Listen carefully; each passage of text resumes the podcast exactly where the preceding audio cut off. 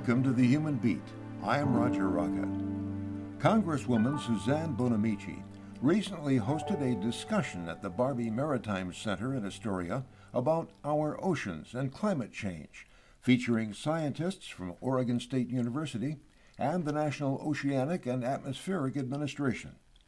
What follows is highlights of that discussion, edited for time. Congresswoman Bonamici speaks first. This is a, an important topic that we're here to discuss today, and you're here because you care about this and you want to learn more. Uh, and, and that's why we have these great experts with us today, too.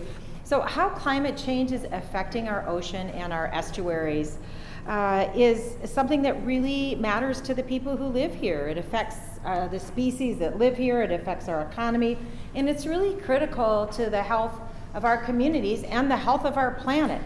Now, when you, if you look at a picture of the Earth from out in space, it looks pretty blue, right? Because most of the planet is covered by ocean. So, ocean health is very, very critical. Um, and the ocean plays a, uh, an important role in regulating climate because it buffers uh, the harmful effects of anthropogenic greenhouse gas emissions, but that has consequences. Um, and our ocean is resilient. Uh, but at risk because we, the sort of collected, collective we in the United States and around the world, we have not taken the bold action that we need to take to address the climate crisis. So I'm really excited to hear from our panelists who are here today. Um, I find that the more people learn and under, learn about and understand what's happening with climate change and issues like uh, algal blooms, hypoxia, ocean acidification, the more they want to participate in finding solutions. So we're going to hear from some great panelists, and then we're going to open it up to your questions and to discussion. We have three with us today. First, Professor Maria Kavanaugh of Oregon State University. She uses high-tech imaging tools to study phytoplankton as indicators of ocean health. Then we're going to hear from Professor George Waldbusser of Oregon State University.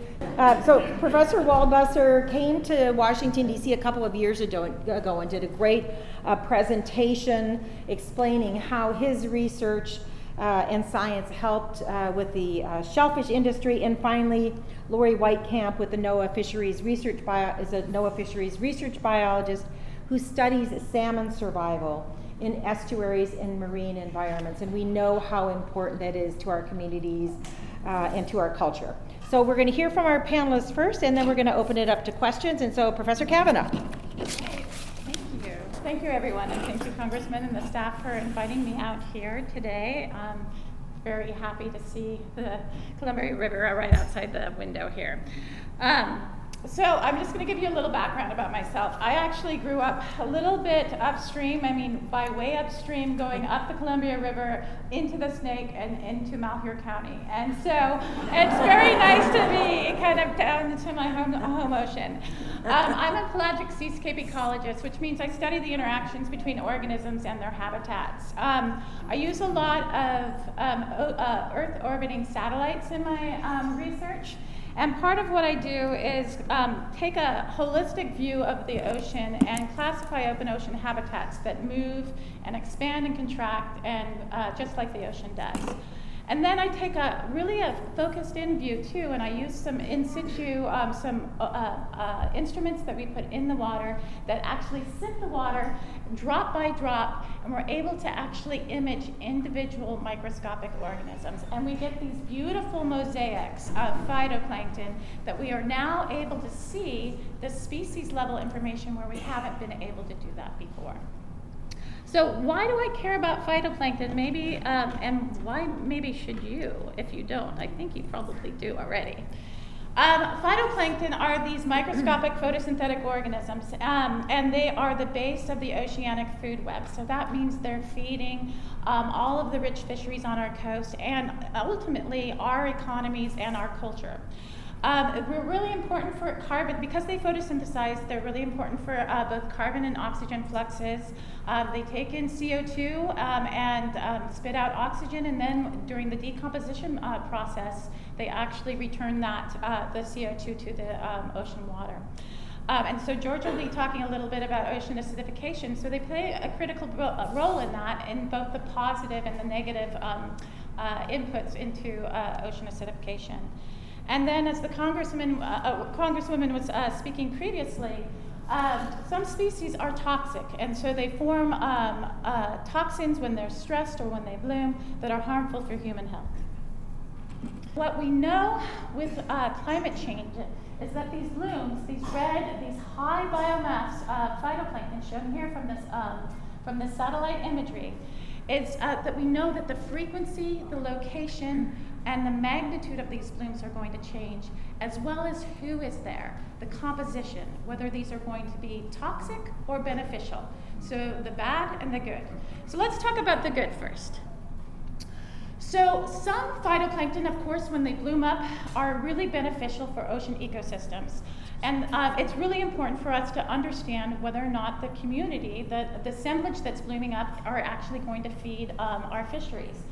Some of the work that's coming out of the uh, Northwest Fisheries Science Center, um, so the Cooperative Institute for Marine Resource um, Studies at Hatfield Marine Science Center, have found that specific types of diatoms shown here actually result in fatter copepods, which are these zooplankton shown right here. And these fat copepods um, are great indicators of uh, both Chinook and um, coho salmon returns. So if we see these, um, these types of phytoplankton in the ocean, two years later, it is likely or more likely that we'll have good salmon runs. Now, the bad.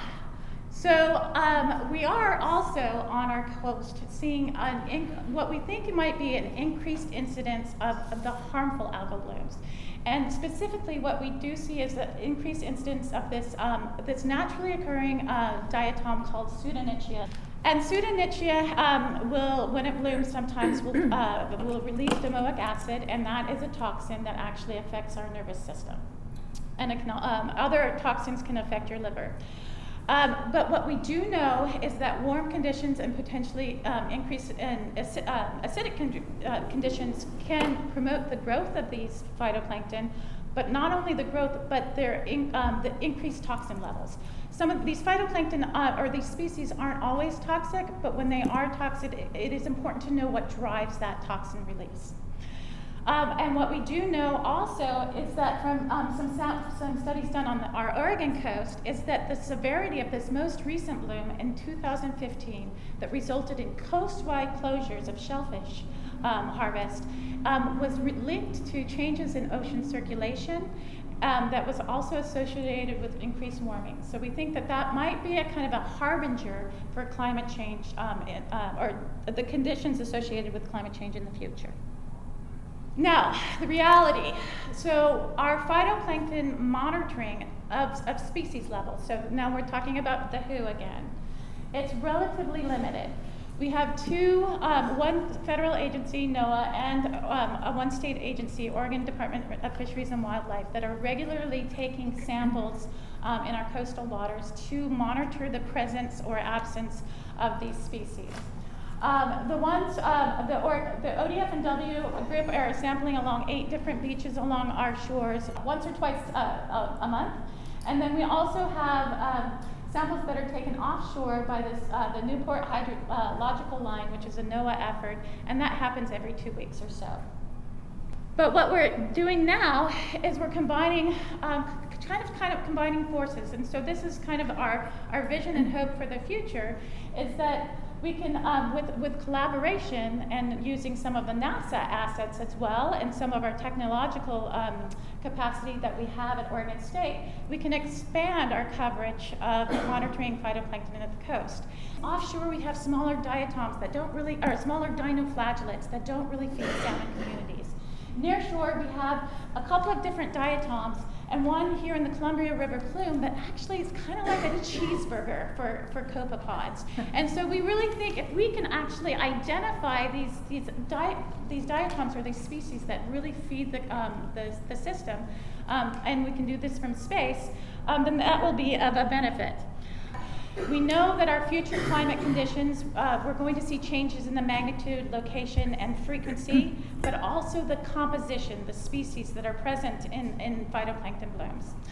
we're working towards coordinated monitoring, but also coordinated science so that we start to understand wh- the why. Why is this happening? What's going on with the climate change? How are these multiple stressors that we'll hear about today interacting? One of the cool things that's happening out of the Northwest Fisheries Science Center is that they're using the observations from the Oregon Department of Fisheries and Wildlife and they're feeding them into a forecast model so that we can see where these harmful algal blooms are actually um, drifting down the coast. Okay, so first, uh, I've given enough public talks about ocean acidification to know that nobody likes chemistry. So, here are the cliff notes.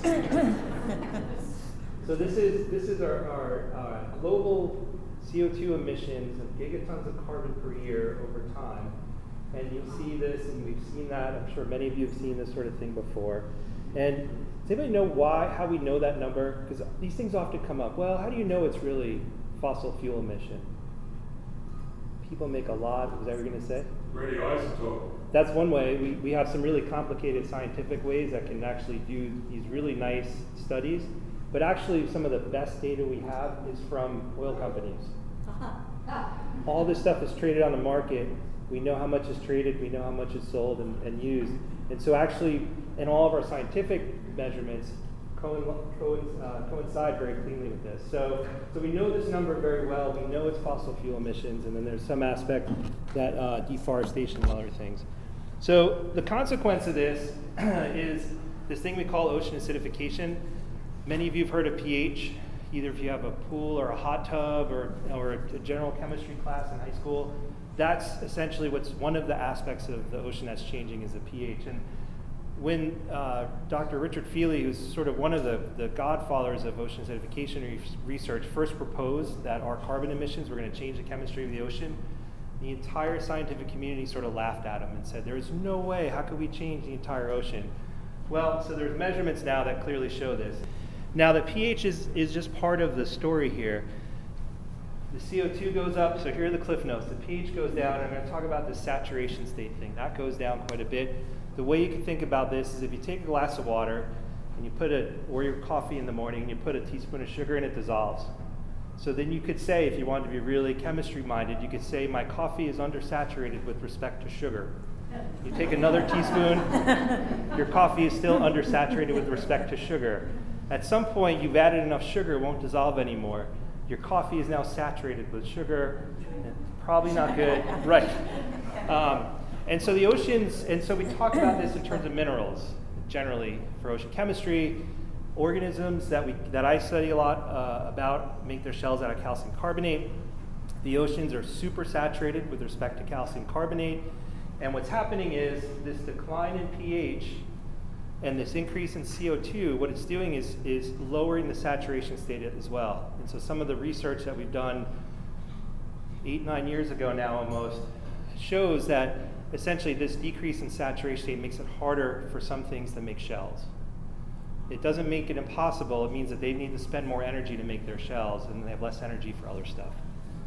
Okay. So, uh, right now, the increase in CO2 that we see is the fastest that anybody can sort of measure or by proxy know in the last 66 million years. That was when the dinosaurs would extinct, was 65 million years ago. So this is, we've hit the highest in human history, but the rate of change is actually the bigger problem for, for ocean chemistry. Climate change is still really important in terms of the absolute amount. We often say the Oregon coast is a hot spot. Um, and what that basically means is that we actually, all the great fisheries we have here, and all the great productivity that comes out of our fisheries and this great fishing fleet is fueled by upwelling. So that's deep water in the ocean that gets brought up to the surface, and that water has high CO2, but it also has all the nutrients that feed the phytoplankton that Maria were talking, was talking about. So there's a background level of CO2 that's a little bit higher to begin with. And what happens is that additional CO2 makes that, those conditions worse. And I'll show you some work a student of mine did recently to show how that background CO2 ultimately amplifies the variation. So we can talk about as extreme events in weather chemistry in a sense. Extreme events in chemistry weather. Okay, and then the take home here that uh, when I started doing this work, everybody said, well, estuaries aren't going to matter. They're so dynamic, everything's perfectly adapted in those systems. A little bit of change isn't going to matter. And that's the same exact argument we've heard time and again. And these are really well educated colleagues that I've respected, but it's the same argument as saying, well, what is this little background change in temperature going to make a difference if our temperature changes 20 degrees each day from day to night, right? So um, I'll show you some examples of that. Okay. And uh, in terms of this being a hotspot, the Whiskey Creek Shellfish Hatchery, which is down the road in Netarts Bay, uh, has really been ground zero for ocean acidification research in many ways in terms of adapting to ocean acidification. Uh, I'll mention it briefly, but the story is essentially uh, in about 2007 they started having unprecedented failures, and these are, and I've heard, I've heard people go, well, maybe they don't know what they're doing there these are people who've been growing oysters for 30 years and had never seen anything like this before. And ultimately, what happened was a colleague of mine, Dr. Burke who's a carbonate chemist or a marine chemist, lent them an instrument to put into the hatchery that they could measure and see what's happening real time with the chemistry. And lo and behold, what happened was when the chemistry was bad or the CO2 was high, they had bad production. And when it was good, it was good production. So what they actually did at first was simply wait till the afternoon to fill the tanks with water, because then all day the phytoplankton and the seagrasses have been absorbing the CO2, and the, and the conditions are really good. What we know now is, and we've worked with the hatchery extensively, we basically we call it the Tums approach. So we're putting an antacid in, this, in all the seawater coming into the hatchery, and that has largely fixed the problem. Um, and they, the production is back, and the shellfish industry is doing great we have a project now that we have partnered with uh, Oregon Fish and Wildlife, uh, Oregon Pink Shrimp. How many people have had Oregon Pink Shrimp? Do you guys know that it was the first certified sustainable fishery in the country by the Marine Stewardship Council? And it's managed by the state. The state does an amazing job managing this fishery. Um, and, they and they continue to, and they continue to improve this. They're just recertified last year, right? And so this is just a picture of a haul from uh, one of the shrimp boats and the bycatch. That's the extent of the bycatch is right there with all that shrimp. And it's because they've, they've done a number of things with the nets and lights and other things as excluders. But there's been a question of are they going to be sensitive to this problem of ocean acidification as well? So just to put a finer point on this, these are the uh, landings, the value of the fishery over time.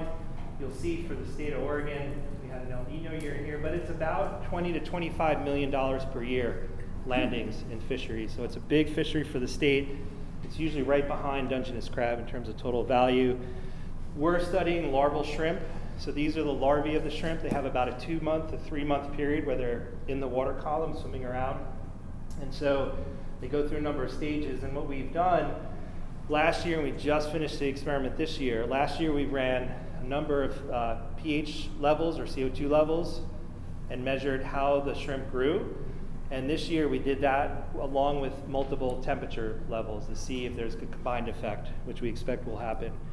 And this is basically what we found from last year. Um, this is the growth rate. Now we're using this as millimeters per stage. There's 13 stages in the larvae. And so what you see is that at lower pH, about 7.7, uh, up to this about 8.0, uh, 8, 8.0, a little bit above, it ends up creating about a 17% decrease in the growth rate. What that means to the population of the fishery, we don't know. I'm not going to say they're all going to die. We don't know that. We don't know, all we know is they grow slower. Many times things at these stages can grow faster later, but we're working on trying to understand and follow them a bit longer to see that wrap it up and say we're using our best natural science data and some really smart economists and social scientists trying to find pathways for climate change adaptation. Because you hear all this and it sounds all doom and gloom and there's nothing we can do. There's a lot of exposure things happening, but we're we are fairly in, uh, have a high level of ingenuity in terms of responding to stuff. And so if we start now trying to understand what pathways and what things we can do, like we did with the oyster industry almost a decade ago now, we can sort of hopefully offset or do things to help uh, us continue to enjoy the marine resources that we all do. Okay, next we're going to hear finally, and last but not least, from Laurie Weitkamp from NOAA Fisheries Research. Uh, she's a biologist who studies salmon survival in estuaries and marine environments. Thanks, Laurie. Uh, so I've been involved in several different assessments of uh, effects of climate change on salmon, and what I'd like to do is just quickly summarize the findings of those. And although they're directed at salmon, they really apply to other fish that are out in the ocean, that are in our estuaries, et cetera, and, and really hit on four aspects of climate change that we think are important to salmon in estuarine and ocean environments, which are namely increasing temperature, sea level rise, upwelling, and acidification. And I have to thank George for a fantastic intro to the topic. As far as increasing temperature goes, fish are cold blooded. So their metabolic rate is determined by the temperature of the water that they are in. Salmon and most of our other species that are out here are also a cold water species. They don't like it when it gets warm. If you can imagine yourself in Las Vegas today in 110, you kind of get the sense. And in fact, temperatures over 65, 70 degrees are lethal to most of our salmon stocks. So as temperatures go up, they're going to get physiological stress that's going to cause increased disease resistance, uh, or susceptibility, excuse me. Um, and then we also think that they're not going to grow as well because they're going to be spending a lot more energy trying to just maintain body function because their metabolic rate is higher and have less opportunity to grow quickly. We also think that there are probably going to be some pretty significant indirect effects of temperature on salmon in that we're going to get all these migrants moving north. And we certainly saw that during the blob in uh, 2015, where we had billfish off Oregon. I guess there was an opah caught out here, tunas up in Alaska, sea snakes in California. We know it happens when it gets warm. And on average, fish seem to move about 30 to 130 kilometers a decade that's what we've been seeing over time as our oceans are slowly getting warmer. Uh, and we also get some surprises that occur when you have these migrations. Who had ever seen a pyrosome or knew what one was in 2015? I did not. It's not anywhere. This is a trop- subtropical species that just exploded. These are these sea cucumbers that you're seeing on our beaches. Uh, one of the themes here is that biological systems are incredibly difficult to predict.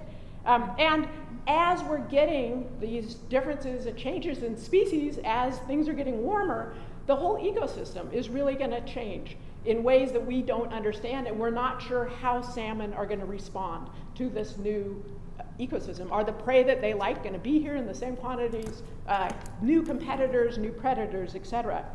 Sea level rise is mainly important in estuaries because it doesn't really matter whether you have a meter or two higher out in the middle of the ocean. It really matters in here. And there's really two things that are going on. One is we're going to get increased ocean inundation, right? As the sea level goes up, more ocean water is going to be able to come in. At the same time, we know that our stream flow that's coming down, estuaries are where the ocean and the stream meets. Oh, thank you very much. Good catch. Um, so we expect that the rivers are going to be higher in the winter because there's going to be less snow pack, it's more rain, and they're going to be lower in the summer because we won't have that snowpack that slowly melts all spring long. So we're going to get differences in circulation, in temperature, and salinity in our estuaries as sea level rises. Another concern with sea level rise is whether the vegetation, the eelgrass beds that George was talking about, the tidal marsh habitat that you see just upstream of here, is it going to be able to keep up with that sea level rise?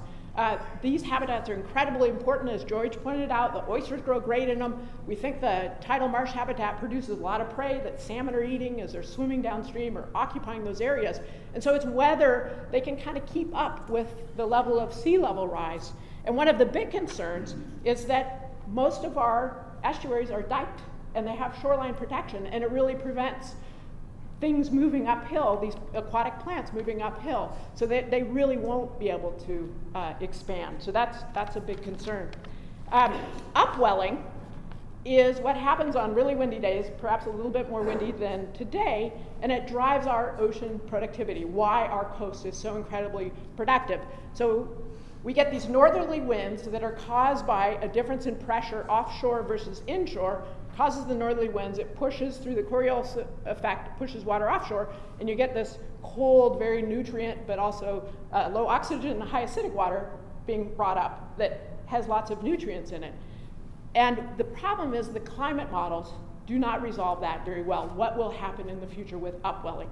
So, a series of models, because it's, it's fairly subtle, it's these slight pressure differences between onshore and offshore that causes the winds, that causes the upwelling. So a whole series of models have shown very little impact. We'll have upwelling just like we normally do, which is predictable, so we know that at certain times of year it starts and then it ends. It's a certain strength.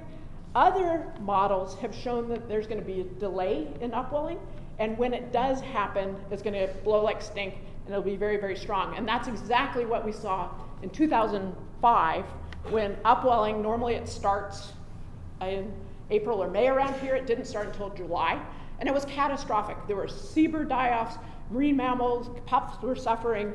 Uh, that caused the closure of the Chinook fishery from Tillamook Bay all the way to California because Central Valley Chinook that went to the ocean in 2005 did not survive because of the upwelling was delayed.